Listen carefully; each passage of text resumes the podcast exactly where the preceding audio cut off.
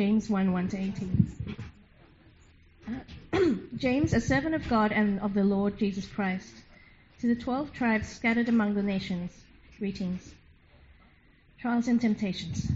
Consider it pure joy, my brothers and sisters, whenever you face trials of many kinds, because you know that the testing of your faith produces perseverance. Let perseverance finish its work so that you may be mature and complete, not lacking anything. If any of you lacks wisdom, you should ask God, who gives, gen- who gives generously to all without finding fault, and it will be given to you. But when you ask, you must believe and not doubt, because the one who doubts is like a wave of the sea, blown and tossed by the wind. That person should not expect to receive anything from the Lord. Such a person is double minded and unstable in all they do. Believers in humble circumstances ought to take pride in their high position, but the rich should take pride in their humiliation, since they will pass away like a wild flower. For the sun rises with scorching heat and withers the plant, its blossom falls and its beauty is destroyed. In the same way, the rich will fade away even while they go about their business. Blessed is the one who perseveres under trial, because having stood the test, that person will receive the crown of life that the Lord has promised to those who love him. When tempted, no one should say, God is tempting me. For God cannot be tempted by evil, nor does he tempt anyone. But each person is tempted when they are dragged away by their own evil desire and enticed. Then, after desire has conceived, it gives birth to sin and, af- and sin, when it is full grown, gives birth to death. Don't be deceived, my dear brothers and sisters. Every good and perfect gift is from above, coming down from the Father of the heavenly lights, who does not change like shifting shadows. He chose to give us birth through the word of the truth, um, that we might be that we might be a kind of first fruits of all He created. Very good morning to everyone. Morning, and also um, a very happy New Year to everyone. If I haven't said that to you earlier on, today is already the 5th of January, and um, it's such a wonderful time to be able to worship together. I really like it um, when um, our 5 p.m. people are here. Um, we see the energy, the vitality, and I like it when Matt is here. When when he is here, we, we have the drums more often. Not that we, we don't have other drummers, but um, I believe we will have uh, uh, more of these drum beats when he is around. I like drums. because I play drums. so the first Sunday of 2020, are you happy to be here? Uh, oh, yes. Yes, I, I hope you would get more and more excited uh, as this uh, um, 30 to uh, 40 minutes pass because there are a few exciting things that we're going to do today. And uh, the first thing is um, we are going to start preaching from the book of James, as you have read uh, just now from uh, chapter 1. And um, it goes back to around October last year when uh, members of our EMT and, and, a few other people started working on our preaching schedule for, 2000, um, for 2020. And so we were considering what is best for everyone here for this year. And um, I feel that the Holy Spirit is really connecting us in a very special and a very real way. And so uh, we, we, we all know that now. Um, the decision is that we'll be preaching from the book of James um, this year. And um, the, the, the important thing is um, we are still able to have a book series, um, even though we were thinking um, we're not sure whether we're going to have our own pastor in the church. Um, in October, November, December, we were still thinking and praying and waiting and so on. Um, but anyway, we decided, uh, to the credit of EMT, that uh, it is important to have a book series. So we will be pre- preaching from today until the beginning of March. So you will see there nine Sundays in a row we will be preaching from the book of James. And um, uh, I, it doesn't happen very often, right? When uh, during the worship service we'll ask people to uh, get their mobile phones out if you want to take a picture of this. Right?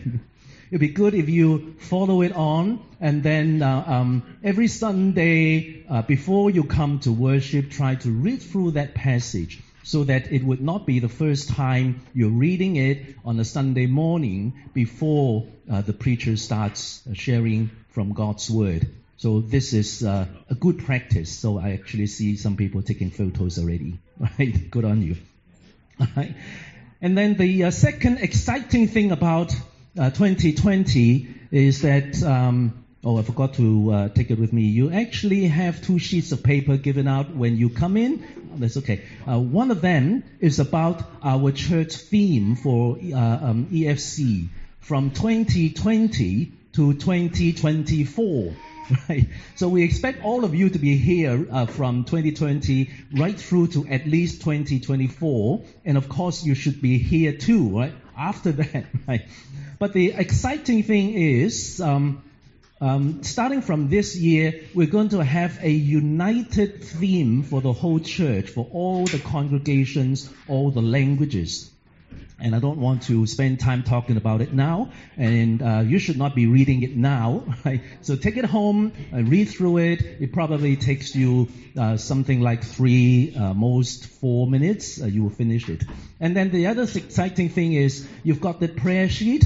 So it sounds like well, it's a lot of reading, but the prayer sheet is not for reading. What is the prayer sheet for? For prayers. All right. So you don't have to actually read through it in one sitting. Uh, you can pray on each item uh, every day, right? So you can cover it, and then you can go back to number one, and then uh, start all over again. So it's not a lot of reading for you, but that's the exciting thing, right? We can pray, we, we can learn from the Word of God. And um, there is another very, very exciting thing which uh, we would uh, uh, want to do today, but I'll leave that until I finish my sermon, and then uh, I'll I'll uh, uh, do this exciting thing. So for now, uh, let's start on the book of James. Let's pray. Our Father in heaven, we thank you once again. At the start of a year, we want to be seriously uh, getting to know your word in a deeper way. And we ask that you would help us so that we truly experience your presence and your power. And uh, we ask that uh, our lives will be impacted by knowing your word and by knowing you, who you are.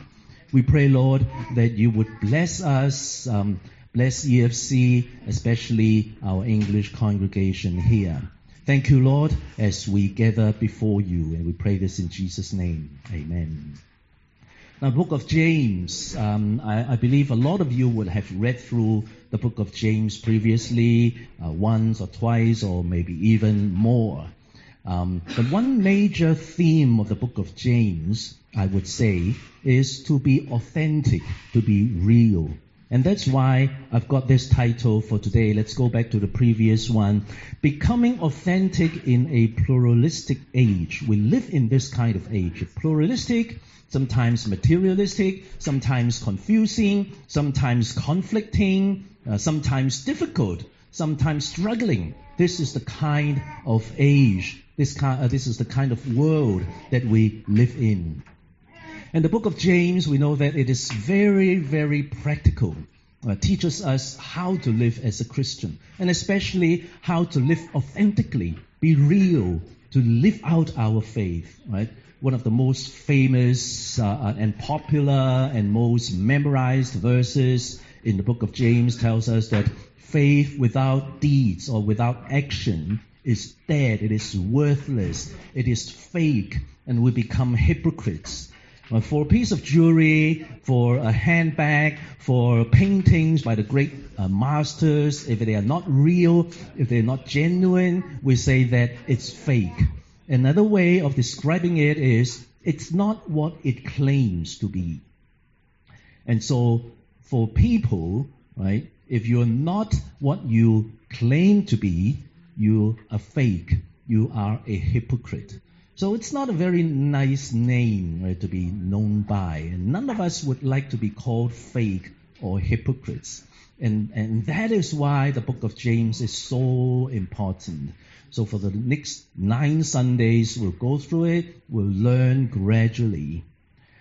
And um, so uh, James 1 verse 1, um, a very uh, foundational verse from there. James, a servant of God and the Lord Jesus Christ, writing to the twelve tribes scattered among the nations. We know that, of course, the Bible is not just written for those 12 uh, uh, tribes of Jews. These Jews, certainly, they lived among people who are not very impressed with their beliefs because they believe in one God. They believe in the one and only true living God. While peoples around them, they believe in a lot of gods. They worship a lot of what we call idols. But for the Jews, because of their monotheistic thinking, right, there is only one God. And people around them don't really like them. And that is the kind of age that we live in right now, the first, uh, 21st century. And then, of course, we realize that the 21st century is not something very special because even in, in, in the Old Testament times, the Jews, they lived around peoples who did not believe in only one God. They lived in lots of gods. And so that, that is the word pluralistic, materialistic, uh, struggling and conflicting and confusing and every other adjective that you can think of. We live in this kind of society. And as with the whole Bible, the Holy Spirit inspired the writers of all of these books of the Bible to write to us also here and now in the 21st century. We live in, a, in an increasingly post-Christian world where they want to uh, uh, practice uh, like same-sex marriage, abortion, and then we have to face these LGBTI issues and uh, just last week, two Christians were killed in Texas, America, uh, during the time of communion. And then uh, this pastor Wang of a house church in China, he, he was sentenced to jail for nine years just last week again for criticizing the government in the church. And then we know of Christians persecuted and killed in lots of different nations, especially North Korea, Africa, India, even, even Indonesia. This is the world. This is the kind of world that we face. But in this kind of world, James reminds us in verse 2. He said, Consider it pure joy, my brothers and sisters Whenever you face trials of many kinds, because you know that the testing of your faith produces perseverance. It's really mind boggling. Whenever you face trials of many kinds, trials of different kinds, consider it joy. And not just joy, pure joy. Pure joy. How can that be? Who would be so silly? These people must be out of their minds to be able to consider it pure joy when you face these kinds of trials and temptations. But that is exactly what James wants to tell us throughout our study of the book of James, and of course, throughout our life on this earth. So, how can this be possible? James said it is possible because of the four good things that God has promised us. God promised us four important good things that would come out of our trials and temptations that would help us to be empowered and energized and strengthened to become authentic Christians in this tough and difficult world, sometimes even hostile world. So James is saying to us, receive these four promises from God that would empower you and propel you to become authentic Christians as you face trials and temptations. Number one, perseverance. We know that God gives us perseverance. Verse 4 Let perseverance finish its work so that you may be mature and complete, not lacking anything. Perseverance is the first promise that God promised each one of us. When you're facing trials and temptations, He would help you to persevere. He would help you to persist even under these kinds of struggling and depressing circumstances. Even the world is hostile to you. They are not very friendly. Even in a world that is full of suffering and hardships and struggles, the Lord said, I will give you perseverance. You will be able to go through it with me, walking with you, sitting with you, standing with you. And then what does perseverance lead to? Perseverance leads to perfection. What is that? Because James said, let perseverance finish its work so that, so that, indicating the result, so that you may be mature and complete, not lacking in anything. You're mature, you'll be complete, you would not lack anything. What does that mean? Perfection. You would become perfect in the eyes of God. When you persevere, you lead to the fruits of perfection. So it is possible, that is what James is saying to us. It is possible because God promised you perfection. And then thirdly, perseverance and perfection, what does it lead to? It leads to glory and honor. That's in verse 12. Verse 12 says this Blessed is the one who perseveres under trial. Why? Because having stood the test, that person will receive the crown of life that the Lord has promised to those who love Him. What's the promise here? The promise is the crown of life. What is the crown of life? The crown of life is glory and honor, a glorious life. Sometimes we say a prosperous life, but prosperous indicates uh, materialistic stuff, so we don't want to use that word too often. So rather, we say a glorious, fruitful, abundant life that God promises to everyone who loves Him, everyone that He loves, and everyone who perseveres and achieves perfection from God. That is the third promise. You know, in those days, even uh, when they were having these Olympic Games, they did they did not actually have the gold medal, right? So what what do they get when they are the champions? When they are the winner in that race? They don't get a gold medal. They don't get a silver medal. They don't even get a bronze medal. They don't even get a medal. Right? What do you get? You get a crown. A crown of what? Leaves. Leaves. Vegetation. That's what you get for being the winner. And yet they strive for that crown of leaves and vegetation. Why? Because that's honor, that's glory, that's respect. That gives you abundance.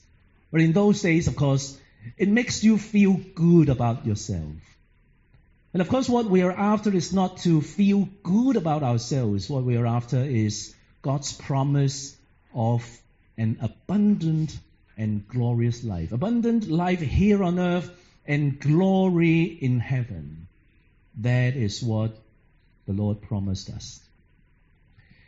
Now, this is important because in counseling and psychology, there's a technique that we use that's called naming. Naming. Just name it. Just name it. How do you name it decides how you feel about it. How you name it decides how you think about it. The most popular illustration that we use is, of course, again, the half cup of water. Right? Are you depressed because you've only got half cup of water left? Or are you excited? Are you elated because you got a big half cup of water that you can enjoy? So that makes the difference. And in a sense, that's naming, or sometimes we call it redefining the situation. And redefining it determines your attitude. So press again, you see this. Your thinking or your perspective determines your attitude. And your attitude would, dep- would, would, would uh, um, determine your emotions. Right? Your attitude determines your emotions. Your attitude determines your response to different things. But the most important thing is what you call it, what you define it, how do you name it? So when you see trials and temptations all around you, how do you try to get on top of these trials and temptations? Well, these two words are really difficult words. I want to uh, uh, give it a short form. These trials and temptations, I call them T and T. right. Well, in fact, because uh, uh, these two words are different in English, but in the Greek text in the book of James, chapter 1, it's the same word. It's the same word for trials and temptations. Right? So, in a sense, it's, it's the same thing. But then, in another sense, it's a different thing. Right? But we're not going into that uh, today. But anyway, uh, let's call them T and T. So, when you see T and T, what do you see? What do you see? How do you name it? When you see these T and T's, do you see injustice? Or you simply consider them mistreatment, or you consider them a punishment from God, or uh, you consider it uh, a God abandoning you. He forgot you altogether. If that's how you see it, you get so depressed. You even get angry. You get bitter towards God. Because you see all these things in a negative light. On the other hand, if you see these T and T's as maturity, complete, and not lacking anything, because T's and T's would lead you to perseverance, perseverance will lead you to perfection. If you see it this way, if you see it in this biblical way that James is teaching us this morning, you will be joyful. You will not get depressed. You would not pull a long face. You would instead wear a smile, a smile that comes from within. Well, of course, we don't really get excited and elated and we don't dance around because we face trials and temptations. But you will have inner joy and peace, peace that passes all understanding because you see them as opportunities to grow stronger in the Lord, because you see them as opportunities that would help you to come closer to your Heavenly Father. And these are opportunities for you to experience firsthand the power of the Holy Spirit in your life. And that is why you can be joyful even in these hardships and struggles. So from now on, T and T does not equal to punishment from God or or, or uh, judgment from God or abandoning. But T and T equals to the road to maturity, perfection, glory, and honor, and being closer to God. Because never, God never promised us a rose garden. God promised us that even with these thorns and thistles, we can grow stronger in Him.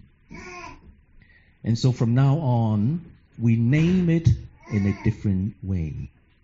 But then, the question that a lot of us would have in mind why is it so hard? Why is it so hard? If, if perseverance is good and we should be joyful, why is it so hard? Why is it that so few Christians actually would tell us that they have joy in their hearts when they are in hardships, when they are struggling, when they say, uh, face these trials and temptations? Why is it so hard? And the answer comes in verses 5 to 8. Verse 5 there, it says, if any of you lacks wisdom, you should ask God.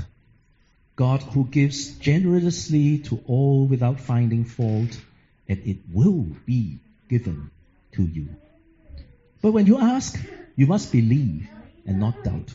Because the one who doubts is like a wave of the sea blown and tossed by the wind. That person should not expect to receive anything from the Lord. Such a person is double minded and unstable in all they do.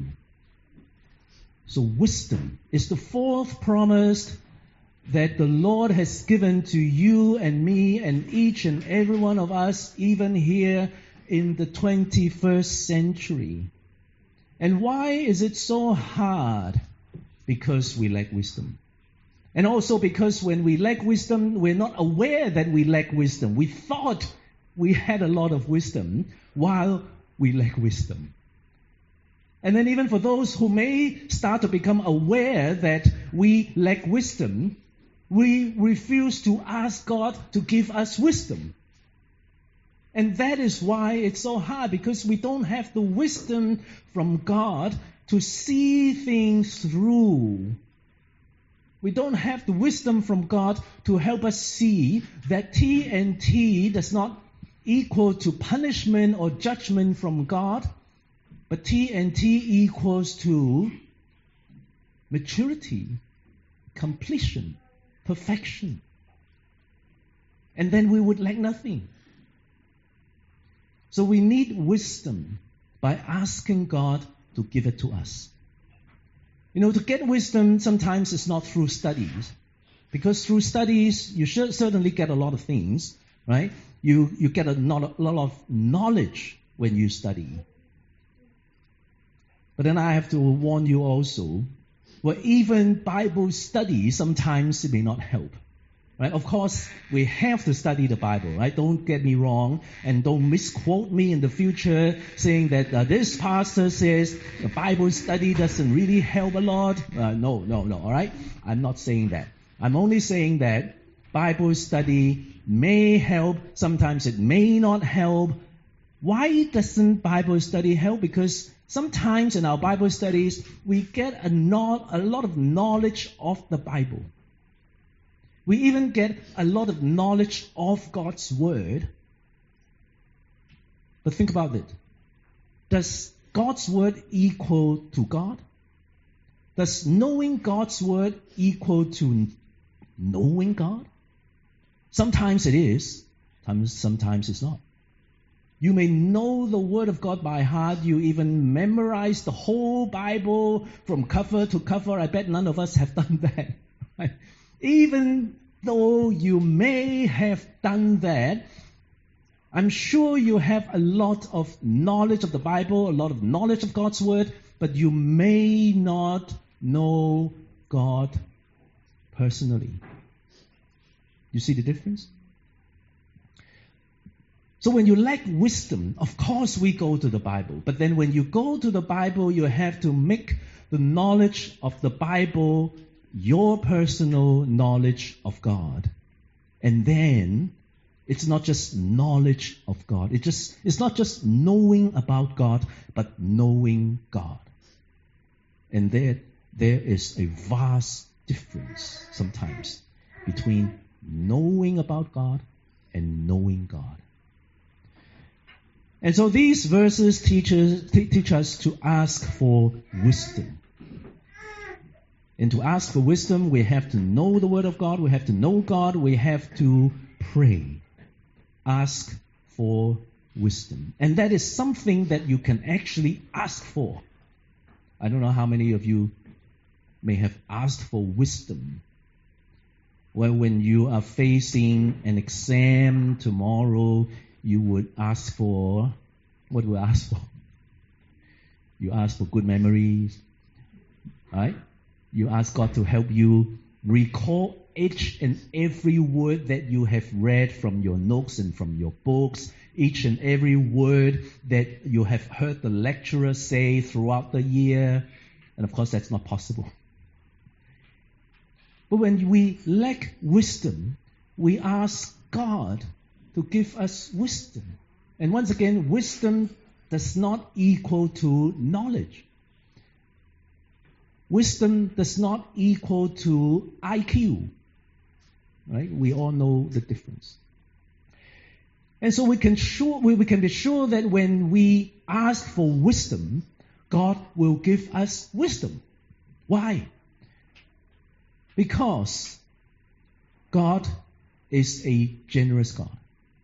Because God does not tempt you.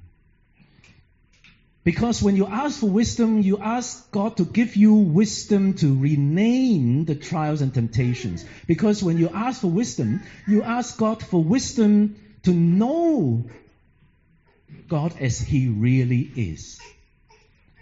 And I can assure you that when you ask for that kind of wisdom, your prayers will certainly be answered. And God will certainly grant your prayers because you're asking for the right things. You're asking for what God wants you to have. And so, ask for wisdom. And behind all this, I think it's extremely important, especially in 4b, to know God as He really is. You know, sometimes we have so many twisted ideas of God is what, what God is like.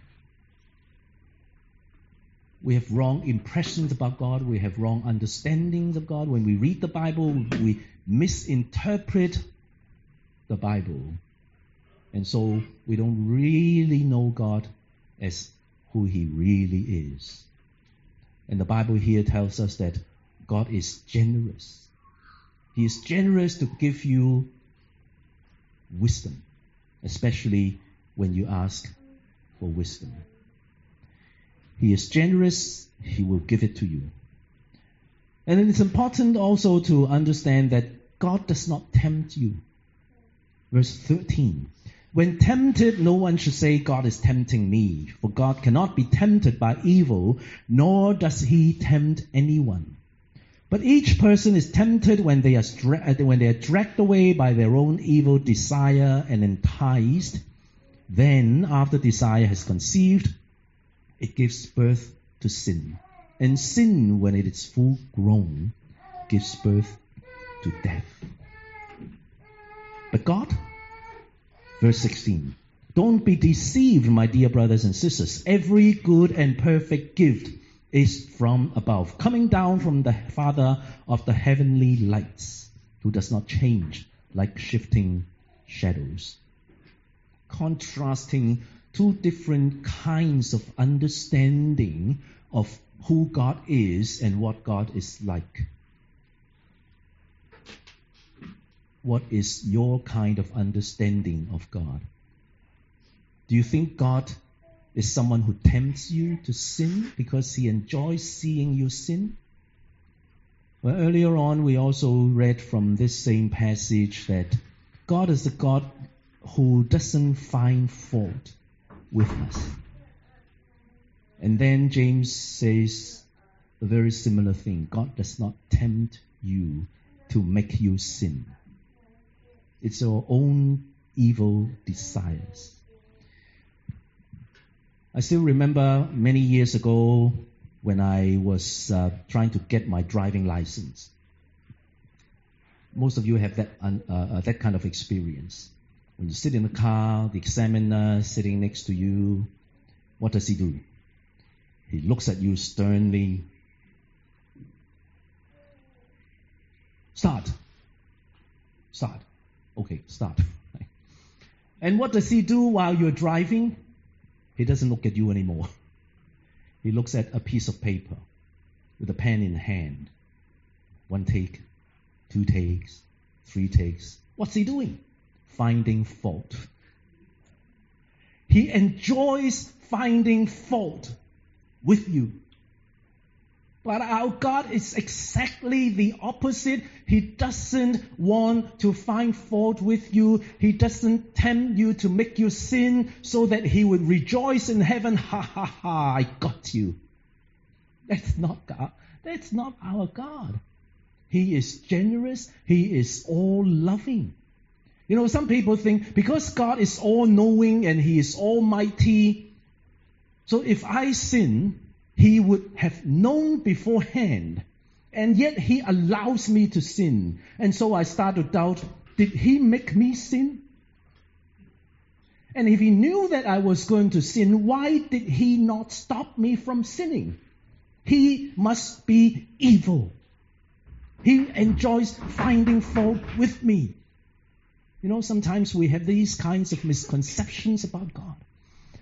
But James wants to clear it once and for all. God is generous. He would grant your prayer.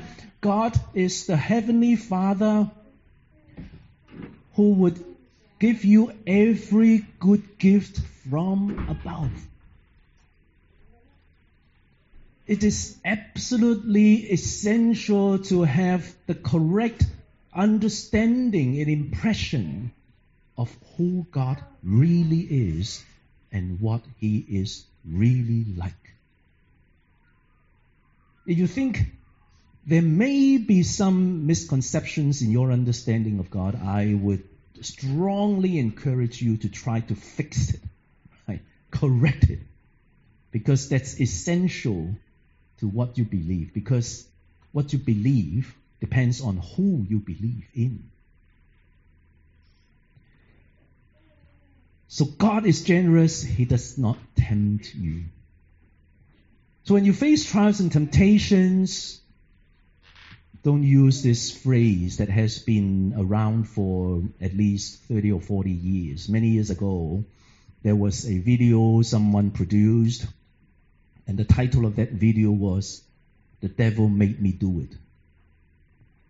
And then sometimes we think, God made me do it. When I sin, God made me do it. You know, I, there was a time when I enjoyed fishing but I'm not good at fishing. I enjoy fishing primarily because I've got some good friends who are very good in fishing. They go fishing so often. And so sometimes I just go along with them and they prepare the fishing rod for me. They prepare all the prawns for me. You know, sometimes uh, someone actually taught me uh, uh, to to uh, um, to be very effective in fishing. He said, um, you know, the fish they don't really like prawns; they like beef. Have you tried that? Right? And then he actually tried that, right? Because he said, I was fishing on this side of the of the pier, and then I saw someone over there, and he kept bringing fish up, and I haven't got anything. And so he went around to ask him, How did you get that? He said, My bait is cheese with beef. And so we tried that too. but anyway, I enjoy fishing because they prepared everything for me. Right? And so, uh, uh, I, so I, I just went along. But then somehow, I was standing right next to them. I used the same kind of bait that they use. It was the same sea that they were facing. And somehow, every five minutes, they got something. and yet I was still standing there. Nothing happens. And so they said, because you're a pastor. Why? Because you're a fisher of men. so, so all you got uh, are men. Of course, some women too. And so they said, I got the fish and you got the man. and so I tried to figure out how come the fish like their baits and not my baits? The same kind of baits.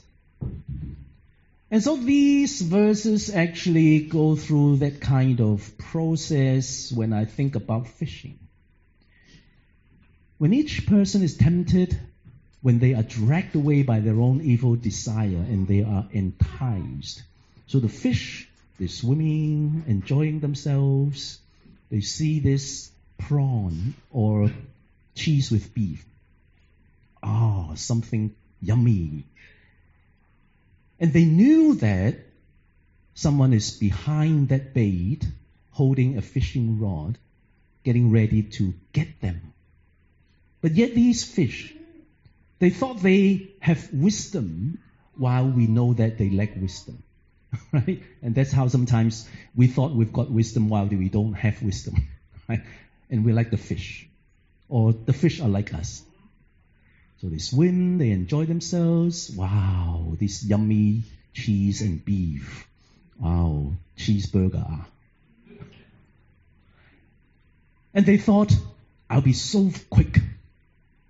I'll be so quick. I'll outrun your fishing rod. I'll win over you. And I'll take a bite and I'll swim away. Well, I can tell you that it worked with me. Every time I waited for 10 minutes and 15 minutes, nothing happened. The guy standing next to me, he got three already. And so I took my fishing rod and I take a look at the hook. The bait is gone. And so the fish won. But for the guy standing next to me, he is wiser than the fish and he is wiser than me in fishing. And this fish, this evil desire, they want to win. And when the desire has conceived, it gives birth to sin. And the fish think, I would get a bite and I would win. But then it gives birth to sin, and sin, when it's full grown, gives birth to death. And the guy standing next to me, cut you! And right away, it would cut up the fish. Leads to death. And sometimes we blame God because we misunderstand what God is like and we misunderstand what we are like. But James is saying to us, we can live authentic and real Christian lives because God has given us these four important promises. None of us like to be called hypocrites. None of us like to be fake. We want to be real. And that is how James said we can be real. And so this would be the start of our study of James. And this also would be the start of our church theme for the next four years. Our, our theme on discipleship and making disciples. And the general theme that I gave was becoming authentic disciples of Jesus Christ. First of all, we have to become authentic and real, and then we can make other disciples. And I pray that we will become real. We will become authentic by the word and the power of the Lord. Well, I said there is another exciting thing that we're going to do today. And so, um, just before I finish this morning, there is another important uh, um, announcement to make. This important announcement, I call it the most important announcement of the month. Let's go there. I skip through, uh, I'll leave it for next time. The most important announcement of the month is that there is an incoming associate pastor for our English adult ministry, and he will commence on the 4th of February, of course, 2020. 2020, not 2021. And uh, most of you would recognize who this is. And his name is Pastor John Pua. Do you know how to pronounce his last name? I actually asked him, How do you pronounce your name? He said, Pua, which in Cantonese is Poon. Right? If you know any Cantonese, right? Um, many of you recognize him. He has been preaching for us for the past uh, two to three years because during that period of time he he's been the chaplain of uh, um, a nursing home. So he, he's not a church pastor, so he doesn't have to turn up at that particular church every Sunday. Although while he's not preaching here or anywhere else, he does turn up at his local church. And so um, uh, I, somehow we found out that he is available. And, and so um, uh, a, to the credit of Arthur, who has worked very, very hard in our search process. Right? We started to have conversation with John, and um, so Arthur had coffee with him. I had coffee with him, and uh, some of us here had lunch with him, and so on and so forth. And praise the Lord, this is the exciting news. He would start on the 4th of February. And incidentally, because like I said, he's been preaching for us for the past uh, three years, um, before we knew that he was going to come on board as our pastor, our EMT has actually started to schedule him to preach in 2020. And so the next time he'll be preaching for us is actually the 2nd of February, before he officially starts, right? And I actually had to check with him, are you happy to guest preach for us one more time? and he said yes, yes, uh, he, he would be glad to do that. And so for the next three or four Sundays, um, uh, his family would be saying goodbye to his local church in, uh, um, in, in North Epping. And then they would come over here and start serving with us.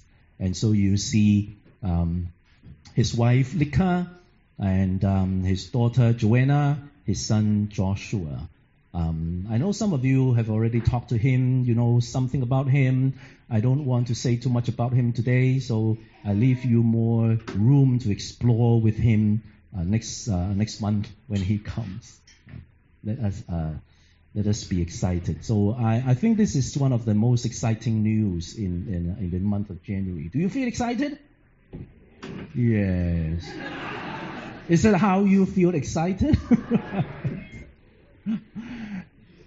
Let's pray.